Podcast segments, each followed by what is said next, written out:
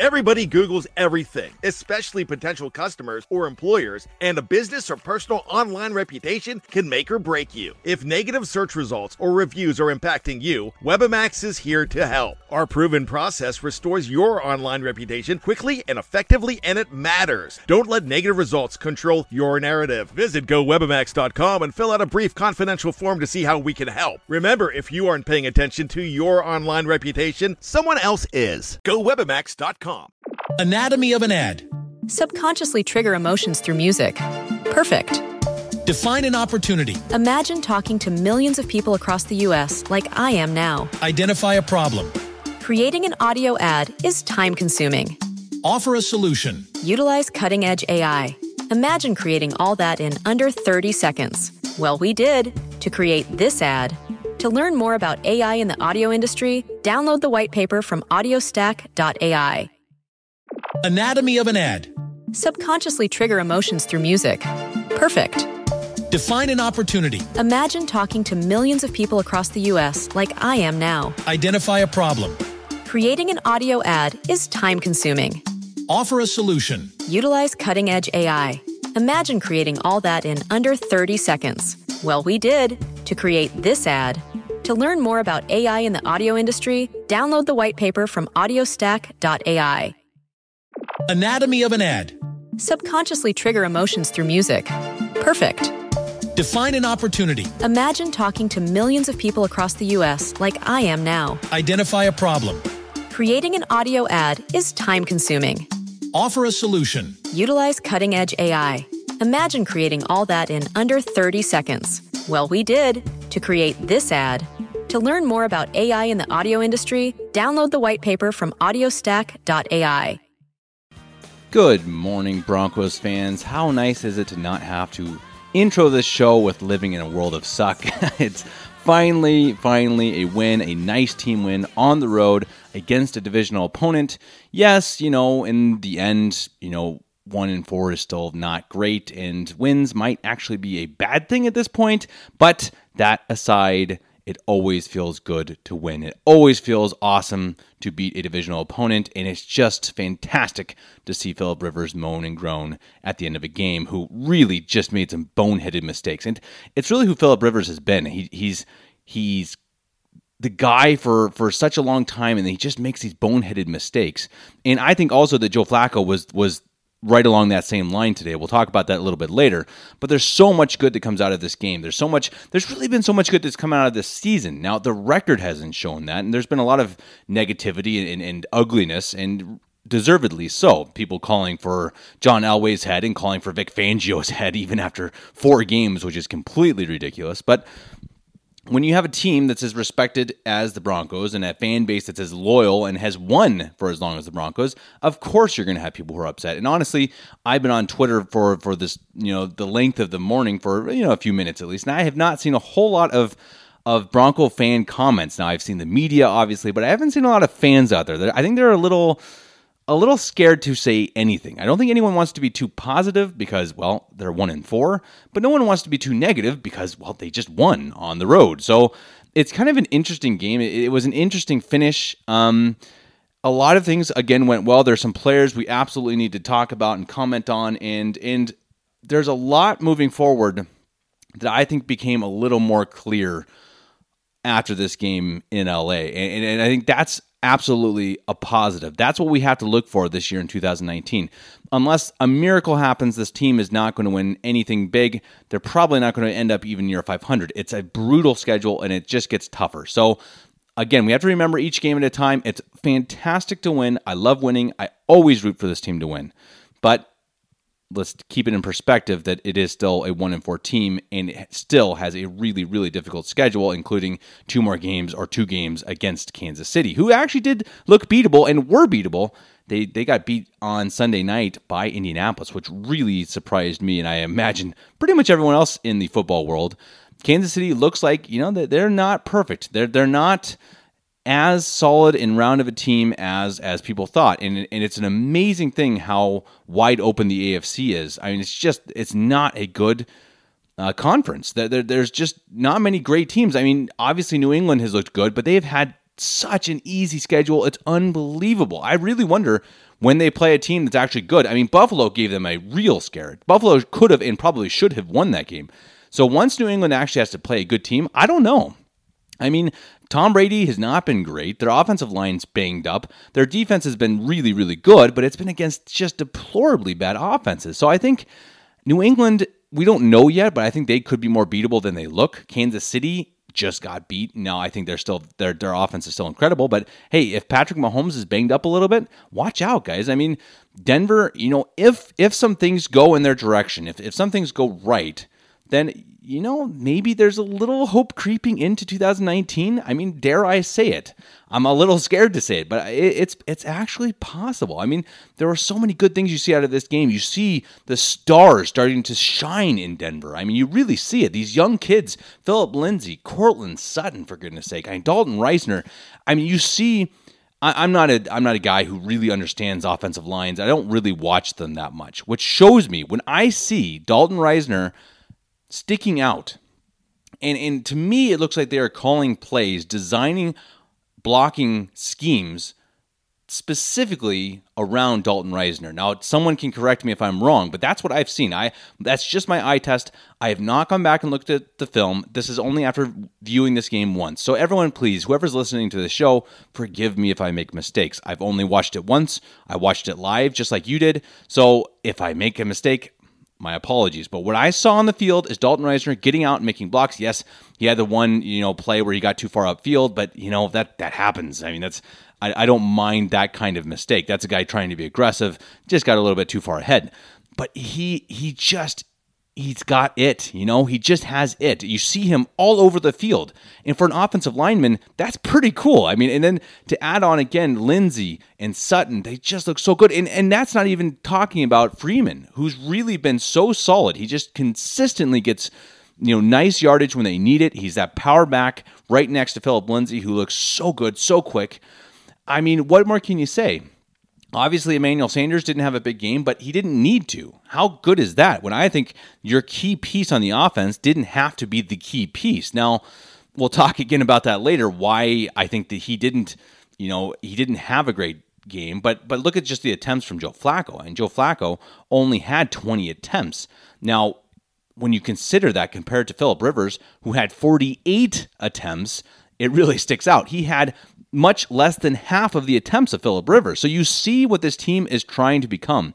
And it makes a lot of sense because their skills fit what they're trying to do right now. Scangarello is saying, look, okay, we don't have a great pass protecting offensive line. Our quarterback is not able to get out of the pocket. So let's just run the heck out of the ball, and it's working. And and they've had a couple. Flacco, to his credit, has made a couple big time throws. Now he's made a couple really bad time throws, and we'll again talk about the bad of Flacco a little bit later. But the offense is really starting to come together and it's starting to show what they want to be. And the defense did too, for goodness sake.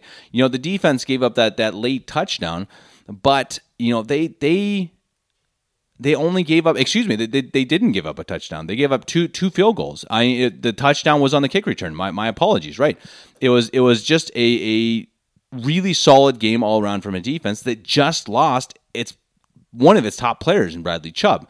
And so for for for the other players to come in and pick up where where they left off and pick up and actually probably have their best game of the year without one of their best players. That's huge. I mean, some of these guys really really showed up. I mean, you got to mention Alexander Johnson. This guy came out of nowhere really. I mean, he's been on the practice squad I believe for for most of the season. Now comes in and gets the start next to Todd Davis and really showed up. I mean, the guy had an interception, he had 6 tackles, 3 assists. He should have had two interceptions. I mean, he had a huge impact on the game and that's boy, boy, oh boy, oh boy, is that what we need in the in that position. I mean, a guy who can cover, who can who has the instincts down the field, and boy, in this one game, he showed it. So Johnson, absolutely someone to look out for, someone that we should hope is right alongside Todd Davis for the rest of the season. Even when Jewell comes back, Jewell can come in maybe on first down, but put Johnson out there on passing downs. At least according to one game, he deserves it. Todd Davis, he he's Todd Davis. You know, I think he's still He's just not great covering. I mean, you just see Ekeler get get open time after time, and I don't know. It's not always Todd Davis. I'm not sure who it is every time, but eventually you got to start saying, okay, this is going on the on the linebackers. I think that's typically the case, the inside linebackers, and Davis has just never been able to show that he can cover these guys. I mean, again, tell me I'm wrong, but you know he does what he does. He he, he still makes some plays, and he you know he had seven tackles in the game. Um, the other guys who showed up, Kareem Jackson just balled out. How how big was that forced fumble on Ekeler at, at, the end of the of the first half? I mean, that was the play of the game, no question about it.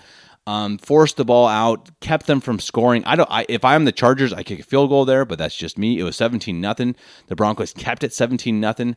Uh, after that, just huge play by Kareem Jackson, probably the play of the year for the Broncos.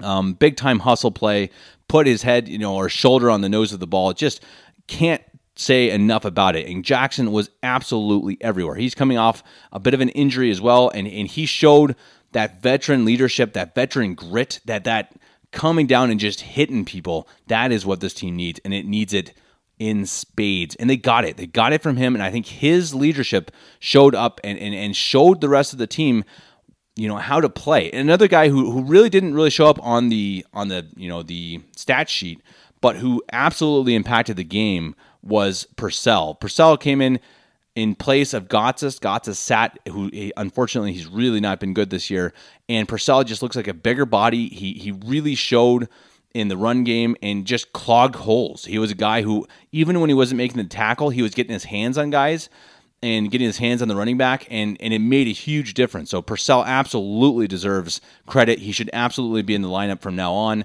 I thought that the run the run defense looked much better this week than they have for you know really the whole season. Obviously better than they did um, last week against Jacksonville. Um, other guys to to mention, um, you know, on the defense we already mentioned Purcell, Jackson, Johnson.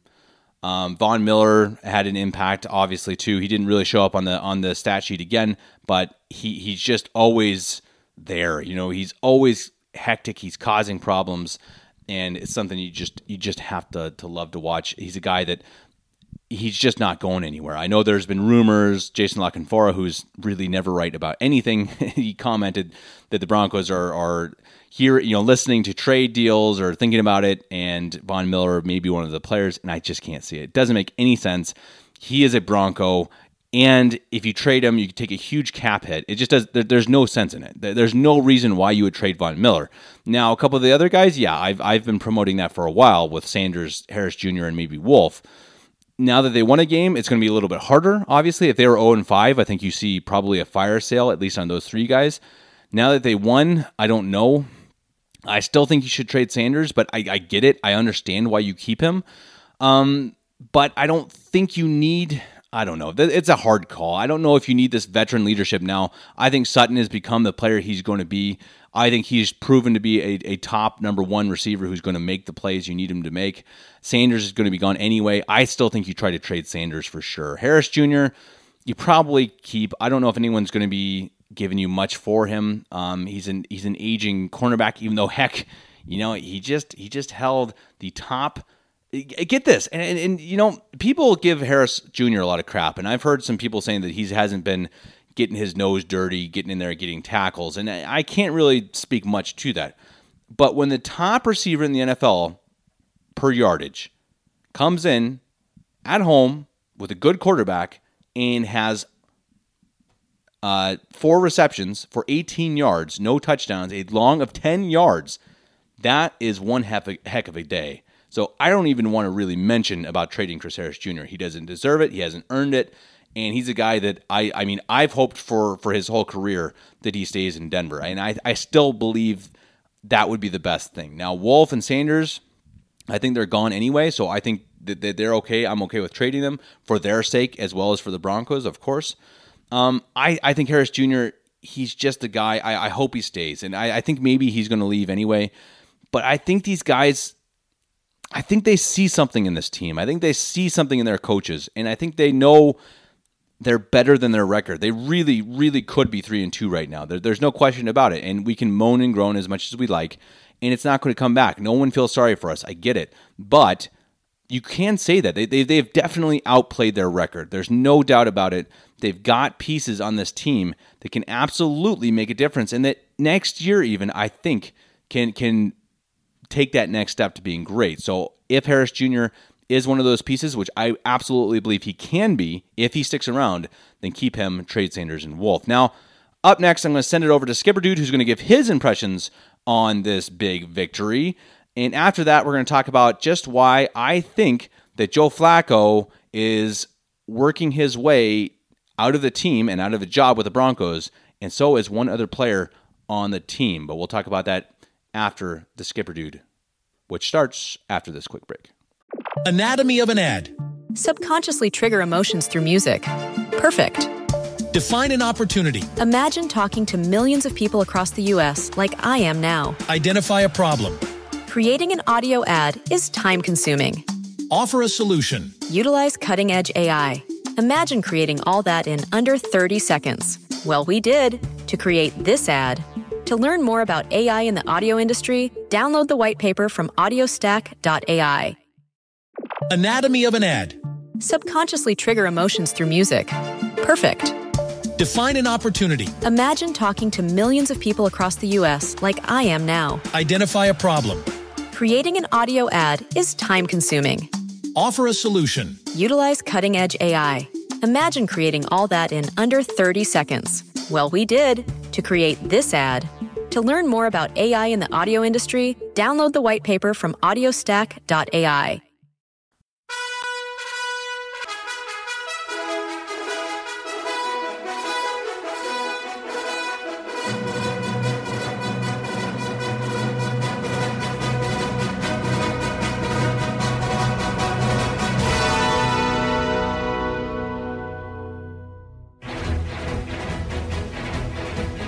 Thanks as always, Kevin. So here we come, baby. Here come the Denver Broncos. Watch out, Tennessee. Watch out, Patrick Mahomes. Here we come. Oh my goodness, Broncos country, it is just tearing my heart out right now. There are, we are two plays, two plays from being three and two on the season and right in the playoff hunt. If Bradley Chubb doesn't get called for his bogus, terrible, awful roughing the passer call against the Bears, and Joe Flacco doesn't float that interception pass against Jacksonville, this season is a totally different story than what we're seeing today. But for those of us who are ready to write this season off and start blowing up the veteran core, guys like Chris Harris Jr. and Emmanuel Sanders and Derek Wolfe, and perhaps even Von Miller, well, we're going to need to wait for a couple more weeks at least because suddenly the 2019 season, which looked to be dead a couple weeks ago, well, Look who knows so much, huh? Well, it just so happens that your friend here is only mostly dead. So, first, before we take a look at just how alive this season is, I do feel the need to, to start with some criticism of Vic Fangio and the coaching staff. If you're a regular listener to Broncos and Bratwurst, you know that I'm one of Vic Fangio's biggest fans, and I really believe that he's going to bring this Denver or Broncos organization to some high heights over time. And I've been catching his back week after week through four weeks of losing football. So it probably makes sense that I'd offer my first real tangible criticism of him after the Broncos' first win of the year. So here it goes. As fans, we had a pretty good idea that Shelby Harris is not a zero tech nose tackle, and opposing offenses were going to push the defensive line around until you slid Harris to one or three tech away from over center and give Mike Purcell a chance at the nose. We especially saw that in the Chicago game. We pretty well knew that Alexander Johnson was a better option to back up Todd Davis than Corey Nelson. And going back a couple of games, we could see that De'Vante Bosby was going to be a better cornerback too than Isaac Yiadom. So why couldn't the coaching staff saw, see what we saw? And if they had made even one of these changes early on, maybe we'd be looking at three and two right now and in the thick of the playoff hunt rather than one and four and still on the outside looking in. Oh well, I suppose today's not a day to lament, but rather to celebrate. So, first things first, I don't want to get overly ambitious and start entertaining thoughts that the Broncos can make the playoffs this year. At 1 and 4, we need to finish 8 and 3 over our next 11 games to even have a mathematical chance, and that's against a brutal schedule. It still includes road games in Kansas City, Minnesota, Houston, Indianapolis, and Buffalo. Ouch. I suppose if we win the next two games at home against Tennessee and then at Kansas City, we could perhaps start to have the discussion. But honestly, I'm not holding my breath. But much more importantly, right now, is the team's trajectory. If you track this team through the 2019 season so far, the Raider game week one was awful. Pretty much a practice pancake for a team that was learning a brand new system on both sides of the football. Week two against the better the Bears was better, but still a game where there was no real spark, especially on offense. Week three was better again, a very solid game in Green Bay against the legitimate Super Bowl contenders in the Packers, and a game that the Broncos were just a couple key mistakes away from potentially winning. Week four then improved even more for the first 20 minutes. Then the momentum shifted and things fell apart. But then finally, week five against the Chargers, the Broncos played an extremely solid game on both sides of the football against a preseason football favorite. But granted, of course, a team that's racked by injuries as they seem to be every year. So, with the exception of the second half against Jacksonville, the Broncos have been on an upward trajectory for the entire season. And I think you have to ask yourself, how high will this team go before it finally levels off? Now, before I answer that question, think back for a moment to week five of the 2018 season. After week five, the Broncos were actually two and three, so they were a game better than they are this year. But week five was that embarrassing game in New York against the Jets where we not only lost 34 to 16, but gave up 323 yards rushing, and you can see the team starting to quit on its coaches. Joe Woods wasn't capable as a defensive coordinator. In fact, you started hearing stories about players snickering at him. Bill Musgrave was a terrible offensive coordinator, and of course, Vance Joseph was in over his head. And the players knew it, and the Broncos country knew it. So this team, despite its one and four record, is an entirely different beast. On Sunday morning, a story, came out from Jason La, La Canfora of, of CBS Sports that John Elway was considering a fire sale and would start listening to offers for guys like Chris Harris Jr., Emmanuel Sanders, Derek Wolfe, and even Von Miller. Now, Ian Rapoport from NFL Media came out later Sunday and said that Von is not on the trading block. And I know Kevin and I both have been of the opinion that once this season is officially over, as far as the playoff goes, assuming it goes that way, and things go from mostly dead to all dead, then we'd both like to see these guys treated right and given a chance at another ring somewhere. But watching Sunday's game in LA, it seemed obvious to me, especially with Von and Chris Harris Jr., that these guys are bought into this system and they want to win here and they think they can win here. So, can they? If you're talking about the playoffs, then I think the answer is almost definitely not, at least not this year. But hey, it's the NFL, and there's a very winnable game next week against Tennessee, and then you'll have You'll be, taking the same defensive genius, Vic Fangio, who figured out how to shut down Sean McVay and Jared Goff last year, and see if he can figure out Patrick Mahomes. Will he? Boy, it's tough to think he will, but if if perhaps he will. And if things go to three and four, and the Broncos are still trending up, then maybe we can even start to talk about the playoffs. Kevin, back to you. Big thanks as always to the skipper dude. Some good thoughts there. Some as always positivity. He he is maybe the most optimistic person I know, but I like it. That's what we want to be, and I think he's right. I mean, it's it because they won this. It does make things a little more up in the air for what they should do. Should they have a fire sale? Should they sell a few? I think it really comes down to you trade guys if you get the right offer. You don't trade Miller. You probably don't trade Harris, but if something comes in that's just really good for Sanders or Wolfe, you go for it because the odds of winning this year are not very good. Now, I understand if you feel like, hey, look, you know, we were really close. We're only a few plays this year from from really having pushed the envelope to being a great team or a good team.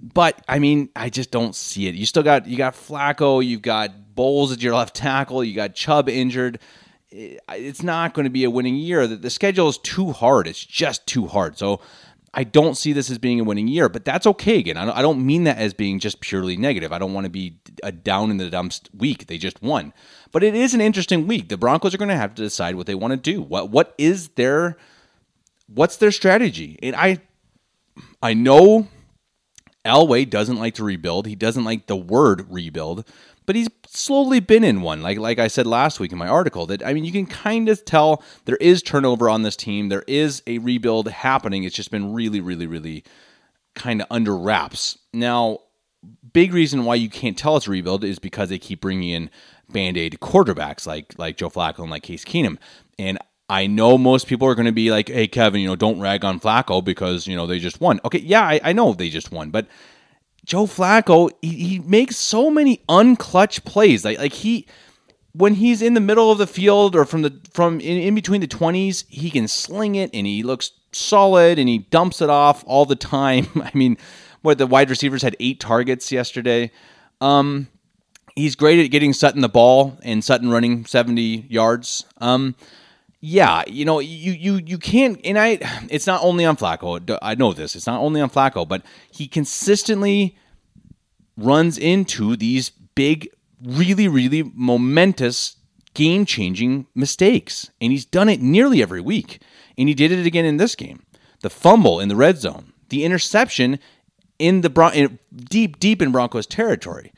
Yeah, it was tipped, and yes, Bolles couldn't block. You know, worth eh, half a crap, but it's still on Flacco. Flacco's got to feel that pressure on that fumble. He's got to, you know, he's got to know that this this quick pass, yeah, it's that's just some bad luck, but it's still an interception. It's still on him. You know, the the, the sack that that backed up the field goal that that um, McManus ended up missing. That was on Flacco. You can't take a sack there. Now, yes, I know the offensive line is a big problem, but my main point is that I think this offense is getting close. And I think that the scheme often really works. And I think that they do change things. I think that they change things to try to fit their players. I fully believe that. For example, again, this is only after watching the game once, so please, someone go and tell me if I'm wrong.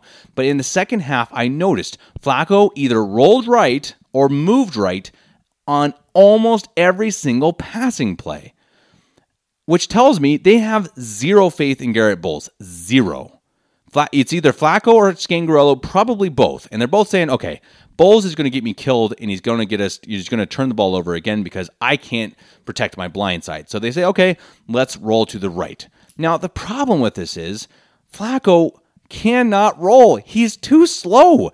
Things take, I mean, when he, as soon as he turns around and moves, the play is already developed. He's too slow. Joe Flacco is too immobile to run a rollout. That it's just I mean again, tell me I'm wrong. This is what I'm seeing. I'm not a quarterback genius, you know, but this is what I am seeing with my eyes on the field. That Joe Flacco is too slow to run a bootleg or to run any sort of play action rollout.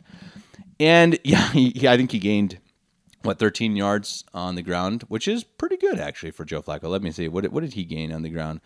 Flacco gained seven yards, three attempts, seven yards. Hey, pretty good for a guy who runs slower than a you know what do they call an iceberg, right? Um, yeah. The, the good thing is though, and I don't want to just rag on him because this is a win. The, the good thing is, I really firmly believe this offense would be better with Drew Lock. Now, are they going to win more? I don't know. Are they going to make more mistakes? Yeah, probably. Is Drew Lock going to be the guy who's going to win things? I don't know. I don't know. But his skill set matches what this team needs more. They need a guy who can move in the pocket. You're only look, Flacco just passed the ball 20 times, and you know what? He almost cost the team the game. He did with the offensive line, yes, but he made three really, really, really critical mistakes. We, we, we got to stop saying, oh, you know, Kevin, geez, don't don't blame Joe Flacco. Yeah, yeah. I mean, he's not been great, guys. I mean, it's been week after week, and I get a lot of crap with the the Mile High Report staff that's saying, you know, I'm going to get I'm going to get trashed by the fans for blaming it on Flacco, and he's just not the guy. Now they won. He did his job, but he almost cost the game, almost single handedly. I, I mean, I will say that without feeling bad about it, that he and Bolles just about cost the game.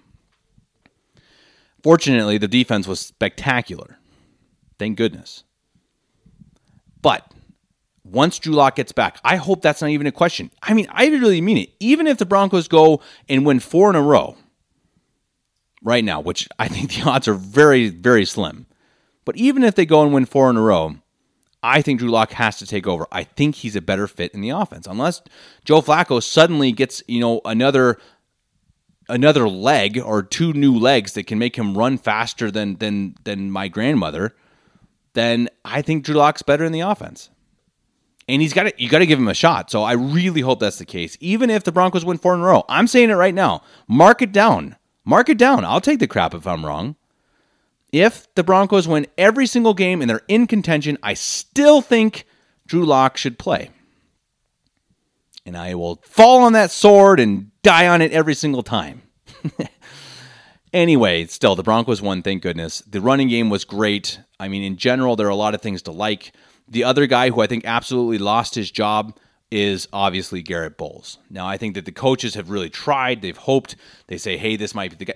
Come on, when you're changing a scheme, when you're you're a quarterback who can't run, it has to roll to the right every single passing play just so that your you know crappy blocking doesn't get him killed.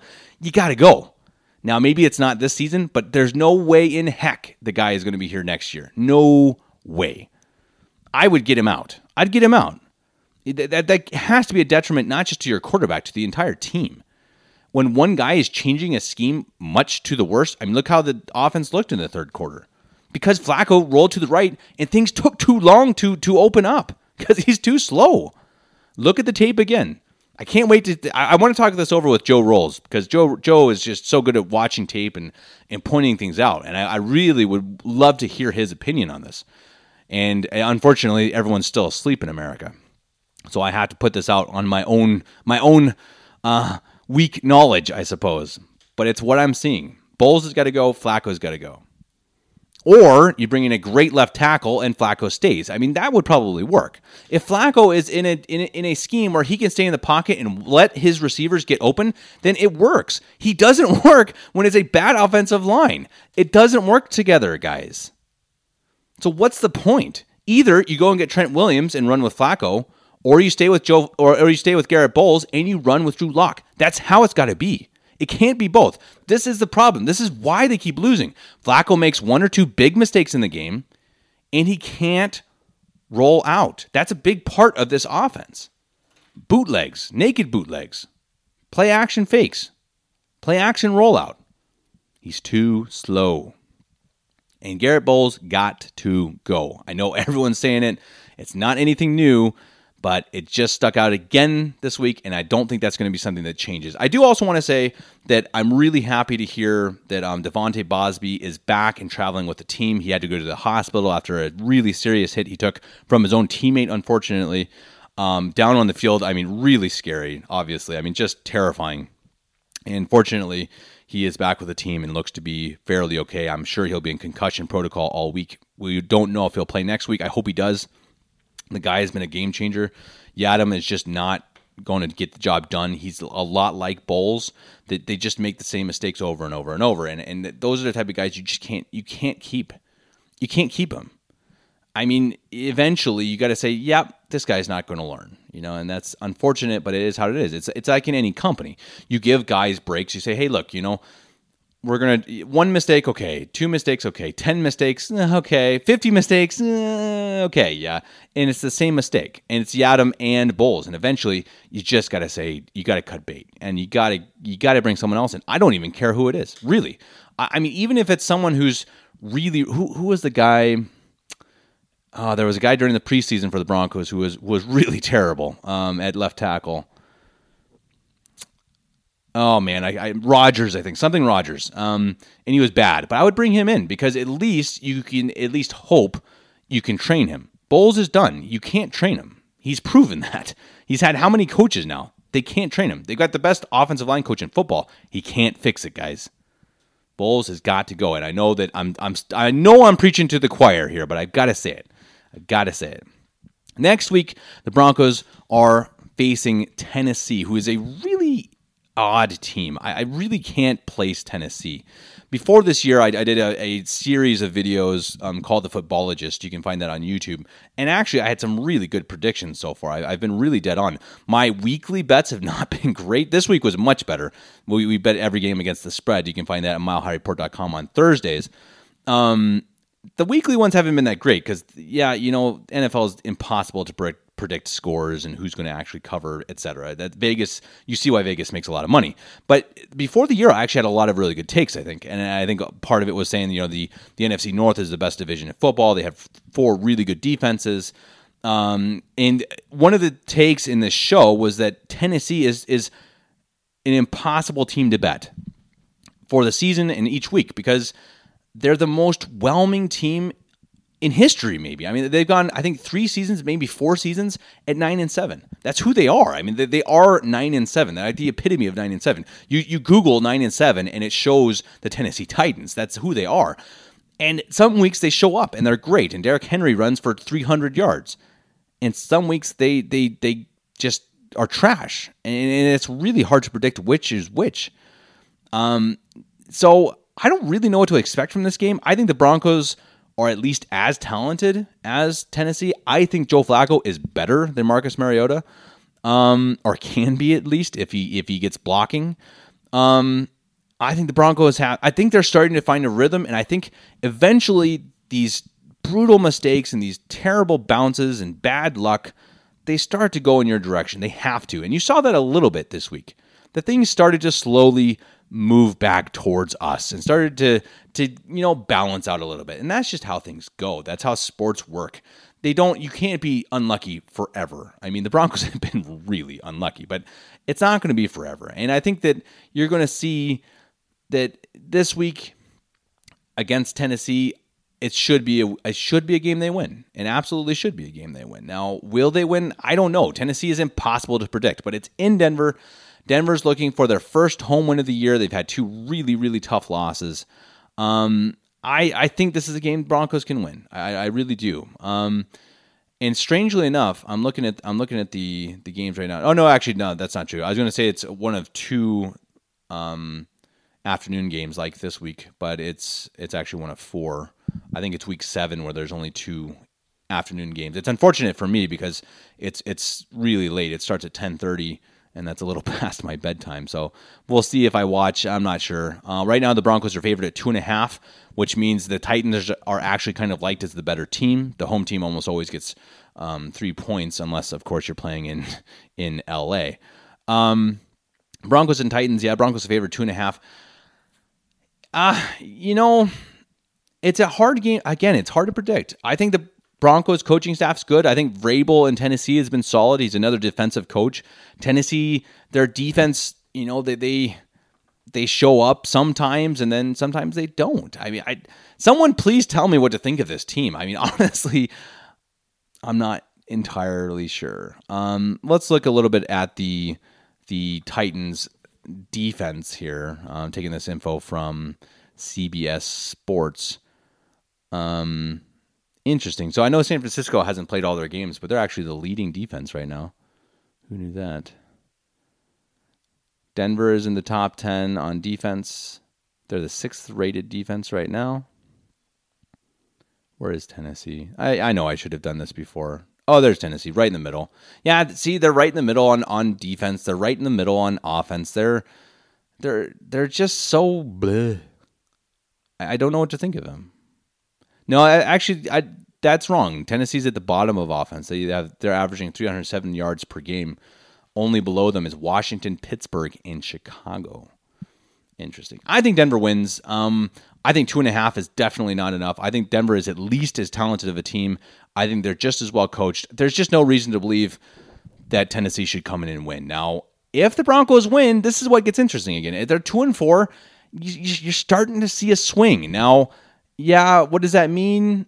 I don't know.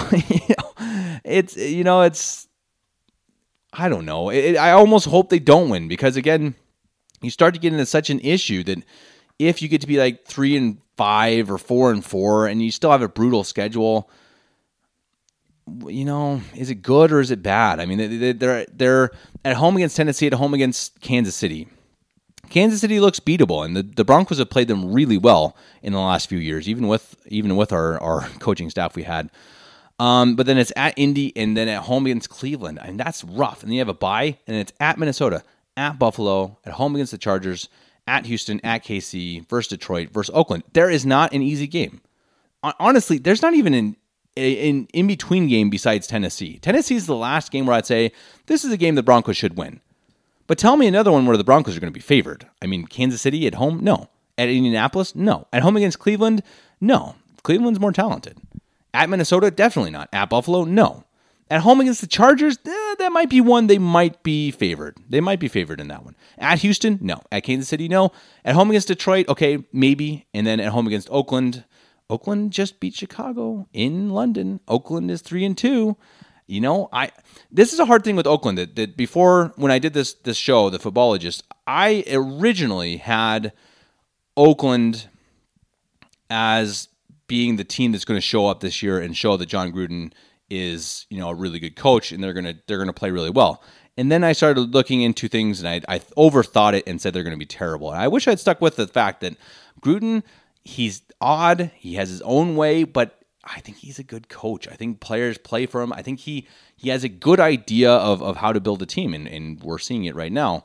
And weirdly enough, I think you're going to start to see that Oakland is is not only have a, having a better record than the Chargers, but they're a better team than the Chargers, and that is something I absolutely got wrong to start the year, and I imagine most people did too. And Oakland going into to Vegas next year, they're a couple moves away from being a pretty scary team. They've got some real talent. And you add you add a, a wide receiver, which they hope they had in Antonio Brown. If you add one in this offseason again and hope you get it right, watch out for Oakland. They they could be there for a while. And, and I think the team that looks like they may be going down is is the LA Chargers because they just never ever can put it together. They're never healthy enough. They always make mistakes. And and Rivers is unfortunately because I like the guy.